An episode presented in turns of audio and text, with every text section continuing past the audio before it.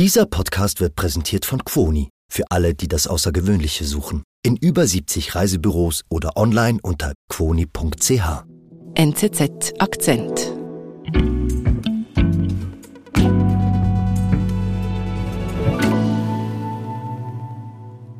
Linda, du bist Nordeuropa-Korrespondentin und wir wollten wirklich schon lange mal was zu dieser Bandenkriminalität in Schweden machen und heute machen wir es jetzt.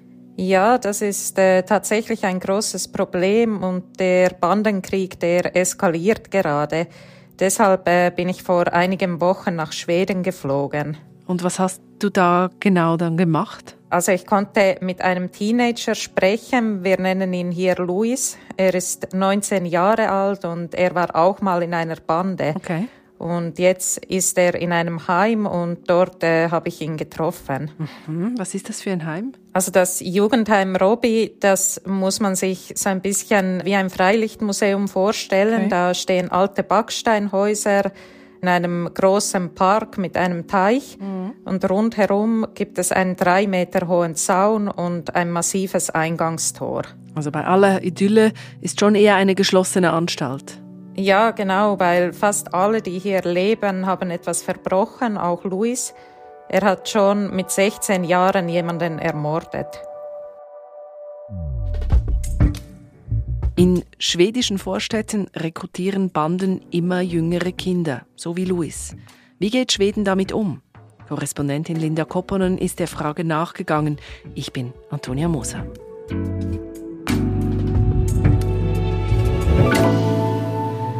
Linda, das ist krass. Luis hat mit 16 Jahren schon jemanden umgebracht. Ja, genau. Also deshalb konnte ich ihn auch nur unter Aufsicht treffen.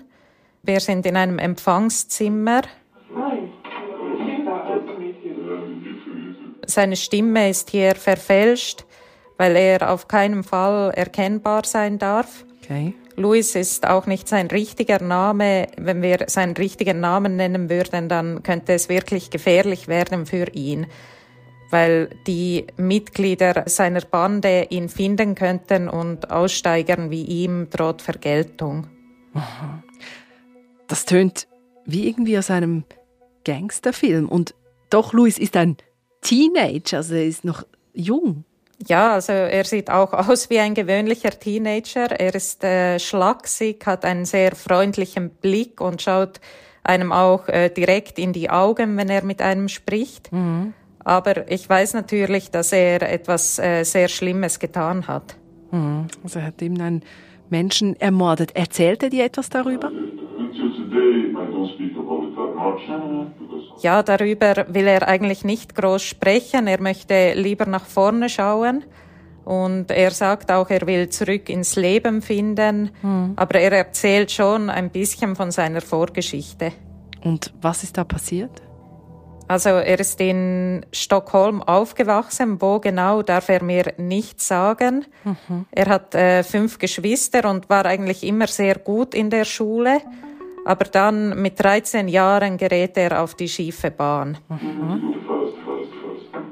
Und er sagt dazu, ich wollte alles haben, schnell, schnell, schnell, aber das war es nicht wert. Ich komme nicht ganz draus. Was heißt das? Ich wollte alles haben, schnell, schnell, schnell. Was meint er damit?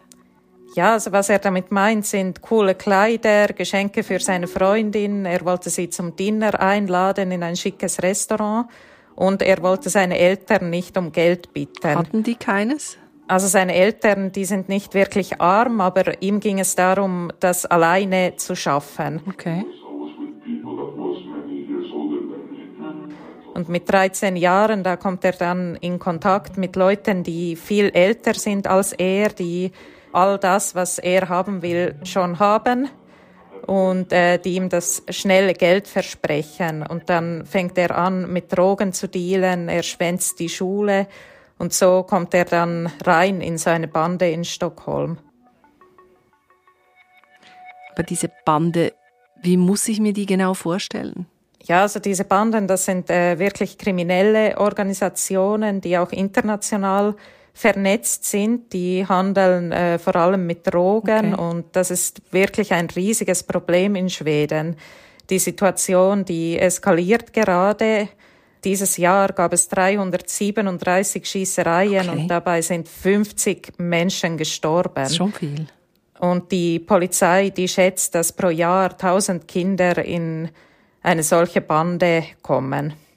Warum so viele Junge?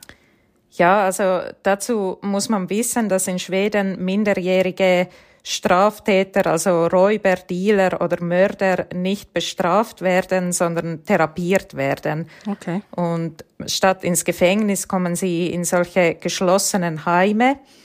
Und genau deshalb äh, rekrutieren die Gangs gezielt Kinder und Jugendliche, weil eben kein Risiko besteht, dass die ins Gefängnis kommen. Und kürzlich hat Schweden auch das Strafrechtsalter heruntergesetzt. Und das hatte zur Folge, dass immer noch jüngere Kinder angeworben werden. Also eben wie Louis, der mit 13 reinkam. Ja, genau. Also er hat eigentlich seine ganz klassische Bandenkarriere hinter sich, kann man sagen. Mit 13 hat er eben angefangen mit Drogen zu dealen. Er wurde dann auch irgendwann für sechs Monate in ein Jugendheim in Nordschweden geschickt.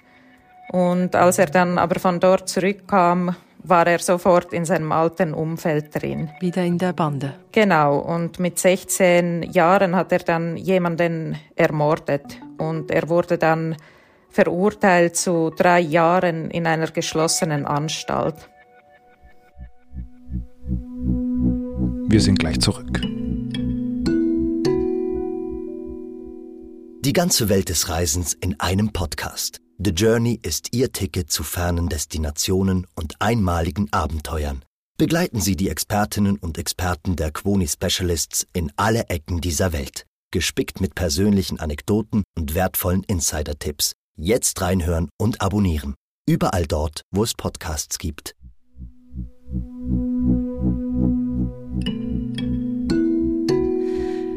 Linda, Louis muss also in eine geschlossene Anstalt für drei Jahre und dort besuchst du ihn dann. Also zuerst kam er in ein anderes Heim. Das muss man sich so ein bisschen vorstellen wie ein normales Gefängnis, also mit strikteren Sicherheitsvorkehrungen. Und er hat auch gesagt, dass es für ihn dort sehr schwierig war, vor allem weil dort sehr viele Jungs sind aus dem Bandenmilieu und alles dreht sich um diese Gangs. All Also man kommt gar nie wirklich raus. Ja, genau. Also er hat gesagt, dass das sehr schwierig war. Er war auch zwei Jahre in diesem Heim mit den höheren Sicherheitsvorkehrungen. Positive. Aber irgendwann war für ihn dann doch klar, dass er aussteigen will und dann hat er den Kontakt abgebrochen zu seinen früheren Freunden. Und vor einem Jahr kam er dann nach Robi, also in dieses Heim, wo ich ihn treffe. Und hier gibt es keine bewaffneten Aufseher, es gibt keine Zellen oder Handschellen. Dafür haben eigentlich alle Jugendlichen ein eigenes Zimmer mit Bad und Fernsehen. Es wird viel Wert gelegt auf den Unterricht, der Okay. in Kleingruppen stattfindet. Ähm, Luis lernt dort Gitarre zu spielen, er macht den Führerschein. Das klingt nach einem ziemlich coolen Heim eigentlich. Ja, also er wird natürlich eng betreut und immer begleitet. Es sind ein bis zwei Aufseher pro Person zuständig. Aber eben der Ansatz ist Therapie statt Bestrafung. Also man legt wirklich den Fokus auf die Resozialisierung, Okay. weil eben die Jugendlichen, die werden ja irgendwann auch entlassen und sie sollen dann auch eine Lösung haben, wenn sie rauskommen. Mhm, Aber es ist aufwendig, oder? Also immer so viele, wenn du hast gesagt, ein bis zwei Leute immer dabei, das ist ein, eine teure Sache, stelle ich mir vor. Ja, also Schweden lässt sich das auch etwas kosten. In Robi zum Beispiel gibt es 160 Angestellte und dort leben 48 Jugendliche. Okay. Und ein Tag dort kostet pro Person im Schnitt etwa 1000 Franken. Das ist viel. Aber hilft es Louis dann auch etwas, dieses Setting?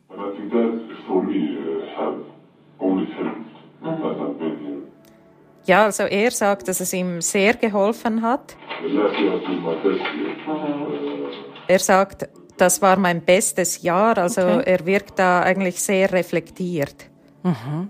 Aber hat es denn auch geschafft, den Kontakt zu dieser Bande äh, völlig abzubrechen, wie er das, äh, wie er das sich zum Ziel gesetzt hat?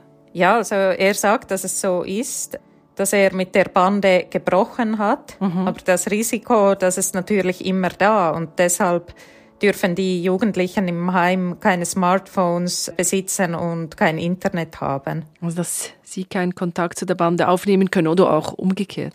Ja, genau. Aber eben das äh, klappt auch nicht immer. 2020 fuhren zwei maskierte Männer auf das Areal von Robi und sie bedrohten dort das Personal mit einer Waffe und schafften es dann auch, zwei Jugendlichen zur Flucht zu verhelfen.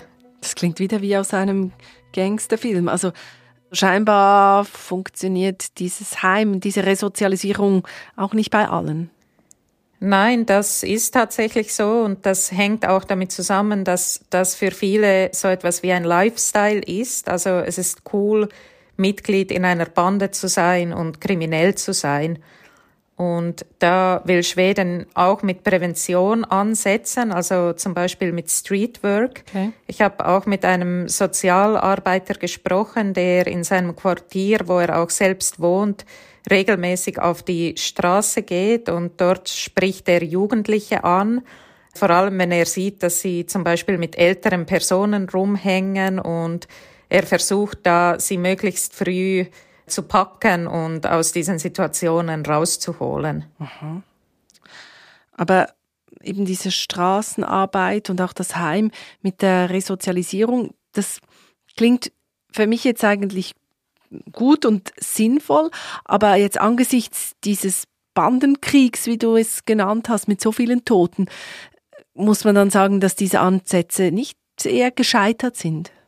Ja, also es ist tatsächlich eine sehr schwierige Situation. Das sind sicher gute Ansätze, aber momentan muss man auch sagen, dass die Lage außer Kontrolle geraten ist. Dieser Bandenkrieg ist auch ein großes Thema in der Öffentlichkeit und auch in der Politik. Und die Politik, die ist da auch ziemlich ratlos. Also das sieht man auch an den Lösungsvorschlägen. Es werden regelmäßig härtere Strafen gefordert. Mhm. Der Ministerpräsident hat auch vorgeschlagen, die Armee gegen diese Banden einzusetzen. Mhm. Und das zeigt, wie hilflos man ist. Ich war ja auch selbst in so einem Problemquartier in Malmö und ich habe mich da schon gefragt, was die Armee dort machen soll, weil es ist schon so, dass es regelmäßig Schießereien und Explosionen gibt, aber auch nicht den ganzen Tag und eben mir erschließt sich nicht ganz, was die Armee dagegen ausrichten könnte. Aber die Frage ist ja dann, bleibt ja dann schon, was soll man denn überhaupt machen? Ja, also es gibt da wahrscheinlich keine einfache Lösung. Ich glaube auch, dass es zu dieser Resozialisierung keine Alternative gibt. Klar, sie ist teuer und sie ist auch nicht in allen Fällen erfolgreich, aber diese Kinder und Jugendlichen, die kommen irgendwann wieder frei und da muss man eine Lösung für sie finden. Mhm. Und Luis, wie sieht es jetzt für den aus? Was ist die Lösung für ihn? Also am Tag nach unserem Gespräch ist er freigekommen und er will wirklich einen Neuanfang schaffen, wie er gesagt hat. Er hat auch schon eine Arbeitsstelle, da kann er seine Ausbildung, die er im Heim angefangen hat, beenden als Elektriker. Er wird in eine neue Stadt ziehen, weil nach Stockholm zurückkehren kann er nicht. Und auch seine gesamte Familie ist umgezogen für ihn. Das klingt doch nach einem ziemlichen Neustart. Was würdest du sagen? Kommt das gut? Ja, also wenn man sich die Statistik anschaut, die spricht eigentlich dagegen. 60 Prozent der Buben werden wieder rückfällig. Mhm. Andererseits, die Voraussetzungen sind bei Louis eigentlich nicht schlecht. Er sagt auch selbst, ich hatte Glück, dass ich drei Jahre im Heim war. Mhm. In dieser Zeit hat er es geschafft, wirklich von dieser kriminellen Bande loszukommen und er ist fest davon überzeugt, dass er es schaffen wird.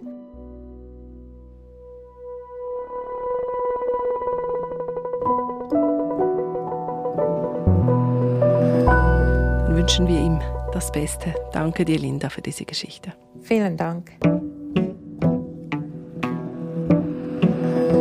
Das war unser Akzent. Produzentin dieser Folge ist Alice Grosjean. Ich bin Antonia Moser.